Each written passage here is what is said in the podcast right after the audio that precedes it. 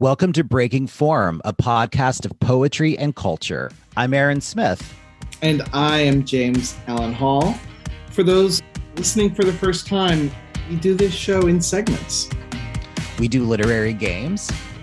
We revisit books that we love. We gossip. We do. We interview. We shade. We laugh. And we are not for everyone. Mm-hmm.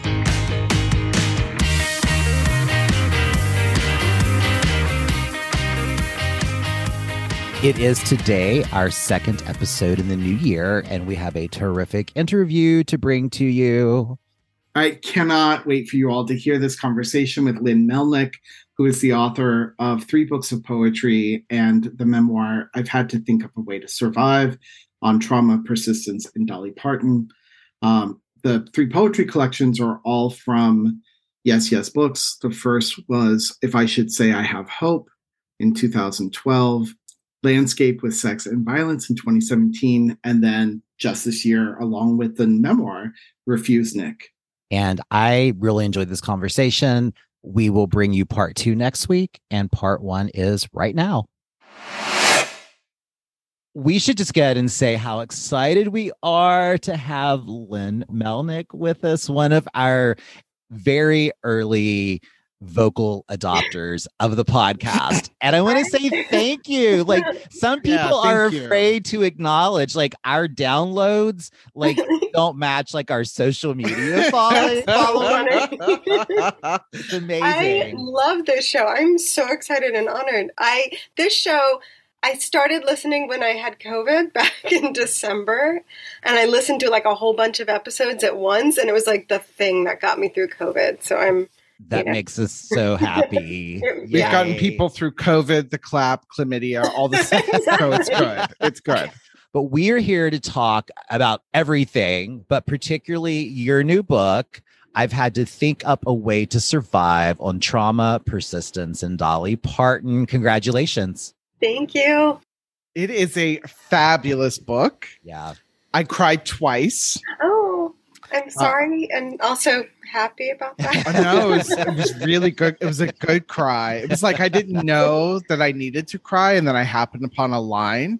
Mm. Um, both of them, I like. I can remember the page. Like I have a like a very oh, physical, vibrant memory of the page that I was looking at when I like burst into tears. Um, and I know I just it, it, it just happened. Like your the endings of your chapters, by the way are like incredible. Oh, thank you. You're I feel welcome. like poetry sort of prepared me for that. Like a, like more than anything else because prose is a hard transition, but we work so hard on endings in poetry that it just seemed to carry over into chapters. What else carries over from poetry and prose from your books? Uh, you have three books of poetry, um, and you've released your third book just earlier this year. Yeah, show show off. uh, that's right. Um, and I I love Refusenik too, and in a lot of ways, I I really like thinking about Refusenik, and um, I've I've had to think up a way to survive together. Uh, the memoir was written right after the the poetry book. I finished the poetry book and I had like had it with myself and I was just so sick of my own trauma. like, like blah blah blah. So like, I'm not doing that anymore. I love it. Oh, me again. Yeah. yeah. that again. Yeah. yeah. that's exactly how I felt. Yeah. I was like, no, no more. I'm just gonna write about something that brings me joy. So I was like, what brings me joy? Dolly Parton. Um, and so I started that book almost immediately after I finished the poetry book. And then of course it turned into a book about my own trauma. Like all I can do. Um, but I think the other thing that carried over from poetry was really just my ability to take like sort of disparate things and bring them together and find the connections between them because I feel like we do that in poetry in like 20 lines. I'm like, well, I can do this in a chapter. that's that's possible. So, did you know when you were going to write this that it was going? Oh, you you kind of said it went into trauma, but did you know it was going to sort of become this this wrestling with it, or do you really think you were doing more of a sort of a book about Dolly? And how did this emerge?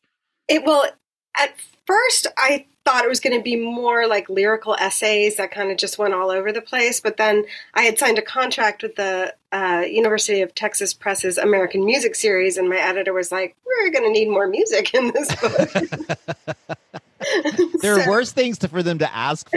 Yeah, yeah. But it was actually great, and I had actually been holding back because I'm not a music writer or I wasn't until, you know, just this book. And so I was nervous about like how am I going to write about music? So I had to figure out how to write about music. Um, that was really fun.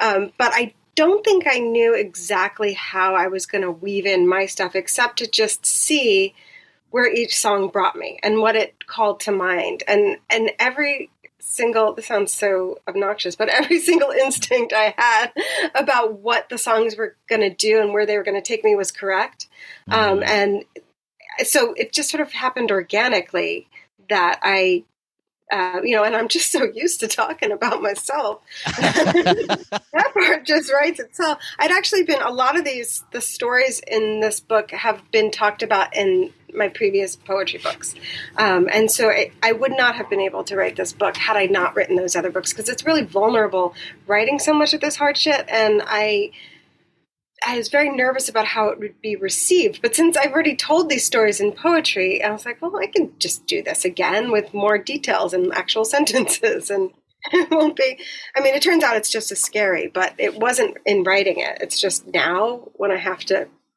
talk about it and it's other people are reading it like this i got a review for the book this morning that called the book my or not even the book my life harrowing and oh. i was like oh. i I would never use that word. I mean, I see why they did. Yeah. Like if I yeah. was reading this about someone else, I'd be like, damn. But when you live it, you're like, that's just the way it went. Right, yeah. Right. That's yeah. what I mean about like you don't know that you're surviving until you're done doing it. It's just like your life. And you just yeah. kind of go like one day at a time and yeah, it was harrowing, but now I'm like I'm like living such a bougie life in like Brooklyn. You know, it's like harrowing doesn't. I don't know. I don't feel like it was that severe, but clearly it was. I just have a different perspective on it. James and I had a conversation because James has written prose essays. And then um, i've only written the stuff in poems.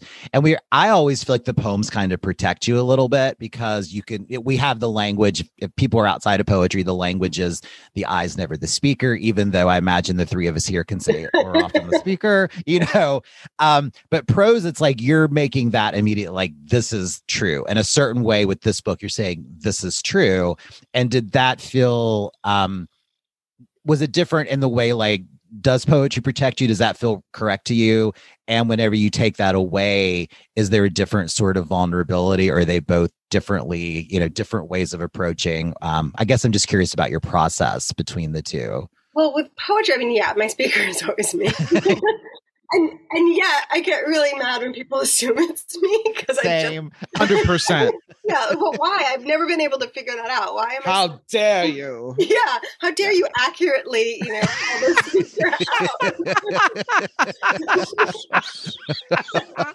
I think it's because I'm also, and this is true of the memoir too, because memoir is not like strict autobiography. So you're not like I was born and these like all these boring things happened with some exciting things. Like this book, I've obviously edited it down to just things that happen that related to the songs and that are talking about trauma. I, most of the time, I'm really boring and like boring shit happens to me, right? And it's the same thing with poetry. So, like, the speaker in my poems is living a lot more of an exciting life than I am. Mm-hmm.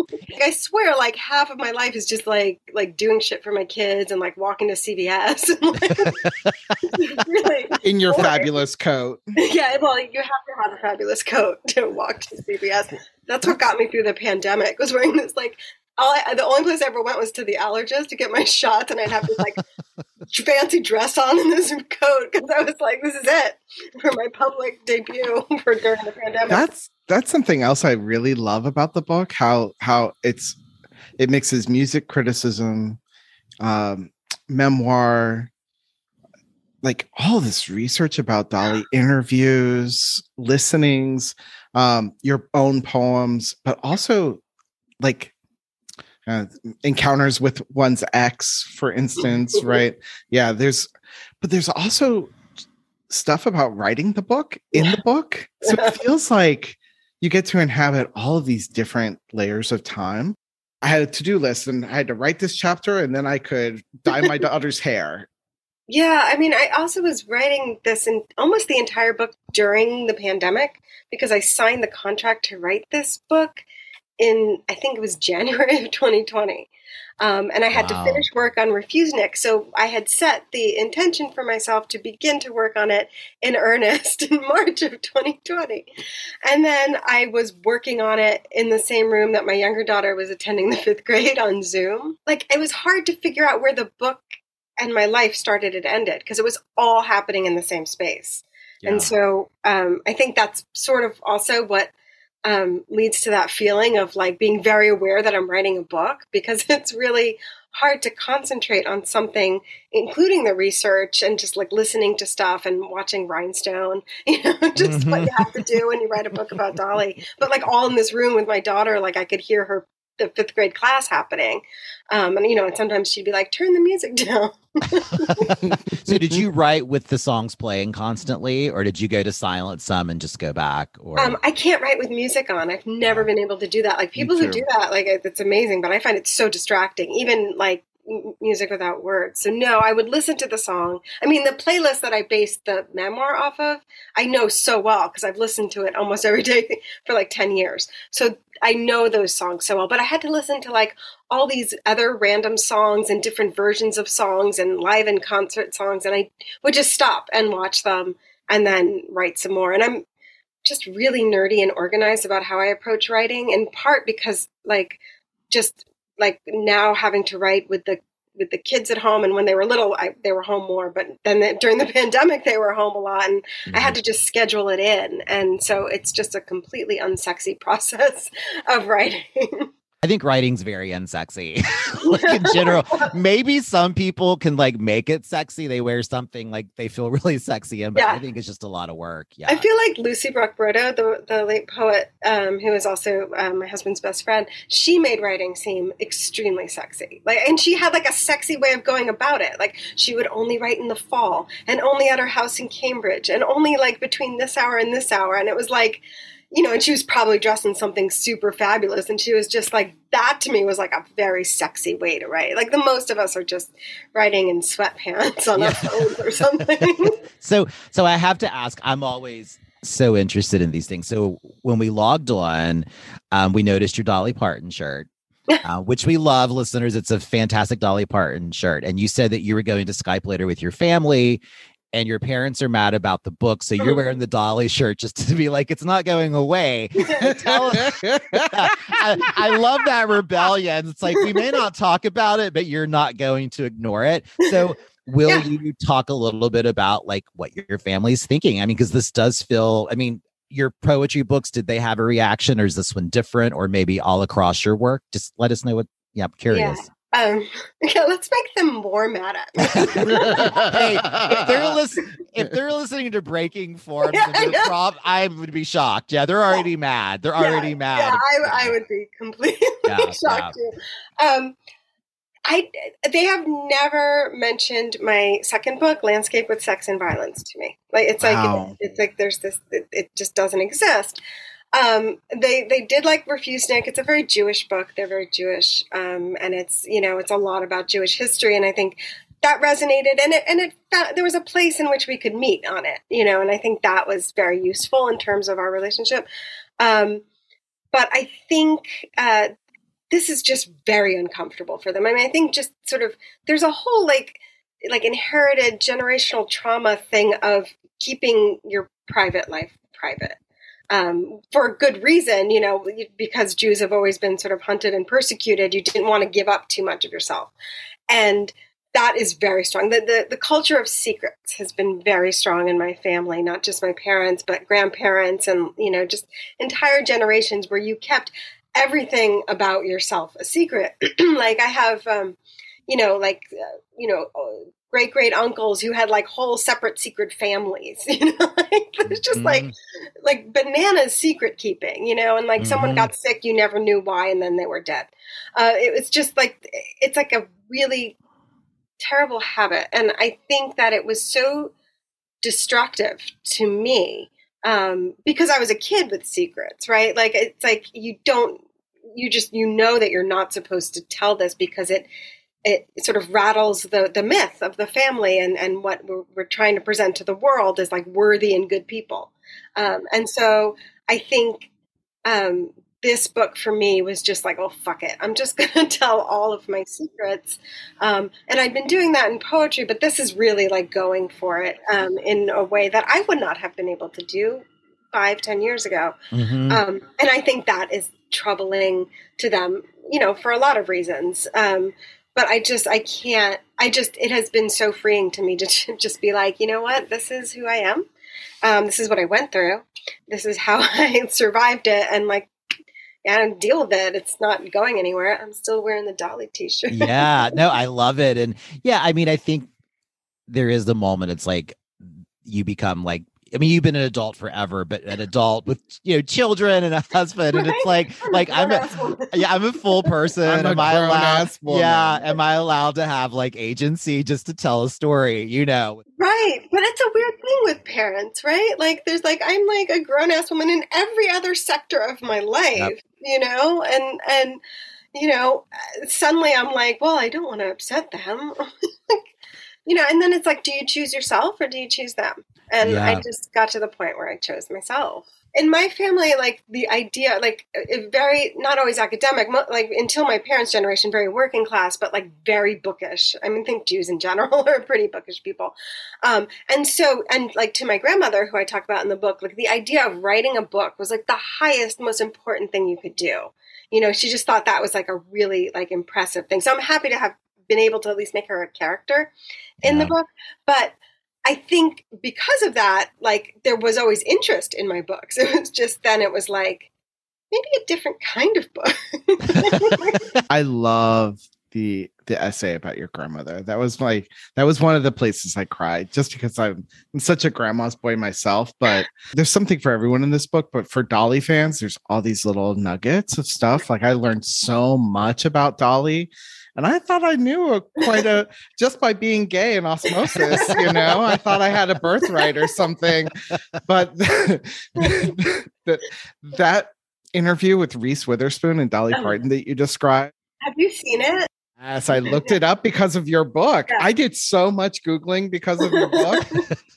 It, it's amazing. that that part of it like a hundred times. I oh, describe it. Describe it. So there's this. So Reese Witherspoon has this show uh, where she interviews people to find out like how they became big successes, and she's you know she's from the South and has always worshipped Dolly Parton, and so Dolly was her first um, guest on her show. So she goes to Dolly's house and they have tea, and then Dolly brings out her. Um, a special coat of many colors guitar that's sparkly and patchwork. And it's like there's all this oohing and eyeing. And then she's going to show Reese Witherspoon her closet. And so she goes in the closet and there's all these gowns. And Reese Witherspoon gasps because, like, you know, she says, "Do you want to try try one on?" She's like, "What?" You know, like, of course. Um, although, like, literally, no one has Dolly's proportions, so I don't know. I, know, I would like panic. yeah, like, well, I don't think I'm gonna corset of many colors, girl. yes, yes, totally. Um, and then Dolly gives Reese this look because she's walking towards the closet and she's still got her tea in her hand, and it's just this fleeting look. She's like, you might want to put that tea down. But it says so much. And it's, it was totally reminded me of my grandmother who like could just give you a look and you got off the couch because she had this couch you weren't actually supposed to sit on. right. of course. it was like yes. such a grandma thing. Yes. Um, and Dolly just gives this look where it's like, because she's so pleasant all the time, right? But you know, I mean, she's, first of all, she's a Capricorn and she's just like so focused. And you don't get where Dolly is by like just being like, sure, whatever, bring tea near my dresses. Like she's, she's in control of everything all the time. Mm-hmm. And she gives this look to Reese Witherspoon that's like, you are a total schmuck. it's so fabulous. It's amazing. And my aunt and I, my aunt Barbara, who's in the book a lot, um, I sent it to her and she's like, "Oh my god!" Because that was her mom, my grandmother's mom, and she was like, "That is that is totally grandma." I'm like, "Yeah, just don't do that." It's it's just a a miracle of how you approach your writing through metaphor that you know you've got your life and Dolly's life together and it, it just shows both sides of it like you that that look nobody else would write about that look that look was really important to me. I still watch it sometimes. I remember you saying, and I haven't read the, I haven't reread this chapter, but you saying something like you have another hundred views oh, yeah. of it left in you. Yeah, because it. Yeah. I mean, it's first of all, it's Dolly, but then it also just really reminds me of my grandmother, and so like, I I just I find it comforting in a way, yeah. you know, even though mm-hmm. that look is really disappointed in you right. because you really could have done better. But it, but it is fleeting, and she's like, as soon as you act right, right it's back to exactly like you yeah. know, right? Exactly. It, like it's, I mean, it's the look that every parent hopes to achieve, you know, like, but you know, only if you can. so, yeah, I love it so much there's such a sincere devotion mm. to Dolly in the book. It's not necessarily like quote unquote a typical way to think about the difficult things in the book is through Dolly Parton. So I love that you bring those two things together and we can find the things that save us wherever, you yeah. know, whatever speaks to us. I mean, I think that's sort of, I mean, that's what art and also pop culture is for mm-hmm. to get us through. And I think that's, I mean, everyone's got their person or people or shows or whatever. Um, and I think like right when I began to write the book, I wasn't even sure how much we had in common. I really wasn't. Like I thought, like I mean, because her upbringing on paper is extremely different from mine, mm-hmm. um, and you know, and just other facts about her. You know, she's Southern. She's very, very Christian. You know, I've I've always always lived in blue states, and you know, and I'm mm-hmm. very Jewish, and um, and so I just I was like, well, I guess you know I'll figure out why I'm so attached to Dolly. And I thought maybe it was her songs, like they just moved me in that way. But then it was really also her uh, her worldview, and I, I I don't think I realized that before I was in the middle of the book. I was like, oh, we're actually very similar people in that we sort of dust ourselves off a lot and keep going, and um, we're very hopeful and optimistic, which I think that sometimes confuses people about me, especially when they've read my poetry books and then they meet me in person. Like they look terrified to meet me. it's like, wait a minute, you're you're laughing, you're nice, yeah. I'm like this tall, yeah. like giggling and happy. Um, but like on paper, I'm really angry. Um, but I think that like I don't know. I think this sort of optimism and this just I just really want to find joy where I can. Um, I think Dolly and I meet at those places, and I did not realize that before I began writing the book, and until I was in about the middle of the book, um, before I realized exactly what I was doing. It's like, oh, I'm just I'm showing the possibility of, of joy and persistence through do, two different stories. You say that the that. book is writing the book was a uh, a defiant act of joy, or many defiant acts of joy. Um, that's another line I just yeah. really loved in the book. Would you um, would you mind reading a little bit about secrets since we were talking about sure. Them? The question that might haunt this chapter is when a person makes their body into a commodity, how can they stop others from regarding it as one and treating it as disposable? When you put yourself forward as an object, how can you control how you are consumed? Dolly carried a gun on her Times Square adventure with her friend Judy, perhaps because she was so on top of this question and so many steps ahead. As Bessel van der Kolk says, it takes an enormous amount of courage to know what you know. Sex work isn't like any other work because sex isn't like anything else, but sex work is still work, and sex workers' rights are still human rights which is to say, sex workers are people and not trash. The bargain store doesn't end so much as it moves away with the promise it will continue. It's a song whose speaker hasn't given up.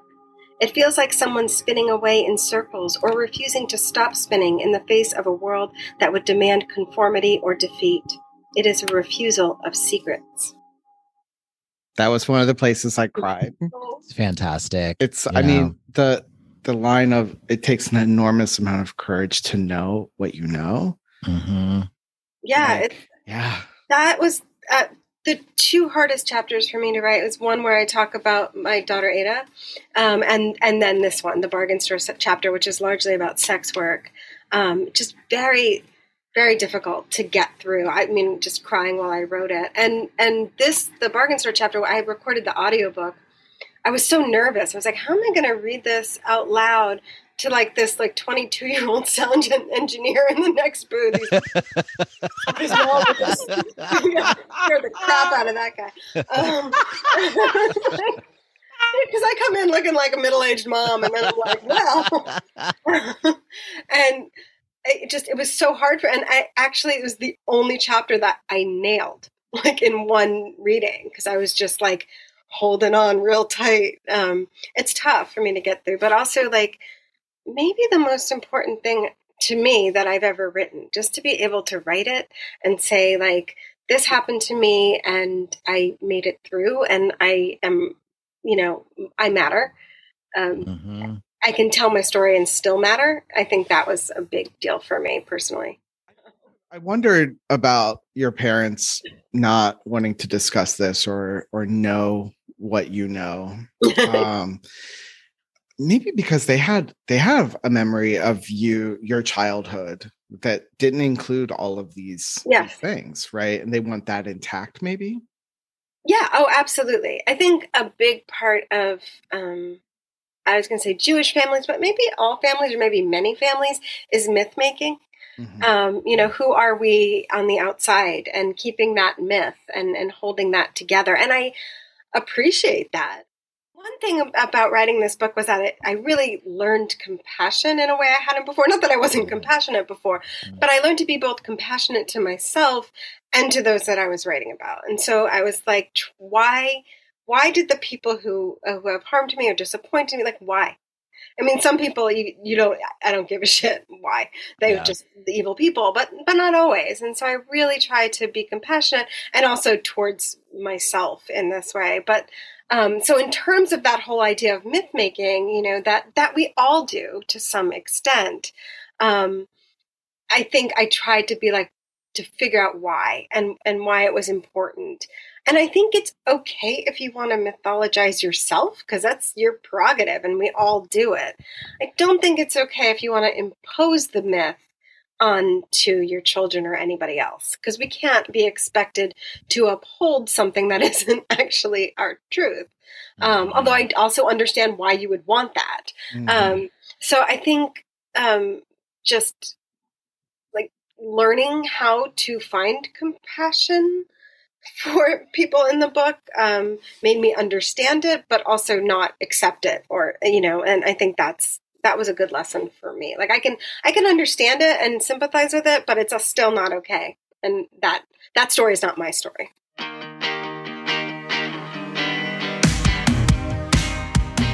No. Okay, just stop. That was bad. just made me get. I'm going to probably leave it if you say I love it. All right. So fact check. All right. Welcome to the home of factual. Factual. Can I just say I was looking for things to fact check and because our guest is so knowledgeable about Dolly Parton, obviously, I didn't see anything that we really needed to fact check. I did look up also, well, you sent it to me, the Reese Witherspoon Dolly Parton interview. So it's so fabulous the look that Dolly shoots her, like, get your tea away from my sequins. Uh huh. And then here's a little fun fact my sister knows the guy who actually puts the sequins back on Dolly's dresses. No, really? for a long time. How many yep. sequences he put on per year is what I want to know. I don't know, but you opened the closet door and they were falling out. I think Reese unclenched and something from there. Girl, I would steal. I would. I would. I you couldn't trust me in her closet. Lynn will be joining us again next week for part two, and we will pick up the conversation on myth making. And we talk about other things about how she navigated writing about her children and just so many other cool things, more Dolly stuff, obviously. I think you all will enjoy it. Thanks for listening to part one. Hey everyone, if you enjoyed today's Breaking Form, please follow us on Twitter and Instagram at Breaking Form Pod. Review us with five stars on Apple, and we'd love it if you'd support us by buying our books. Links are in the show notes. And remember, we're not for everyone. Right? I'm a grown ass woman.